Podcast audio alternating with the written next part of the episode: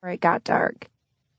Jules jumped on a boat and set out to sail, and soon he spotted a big blue tail attached to a huggable big blue whale.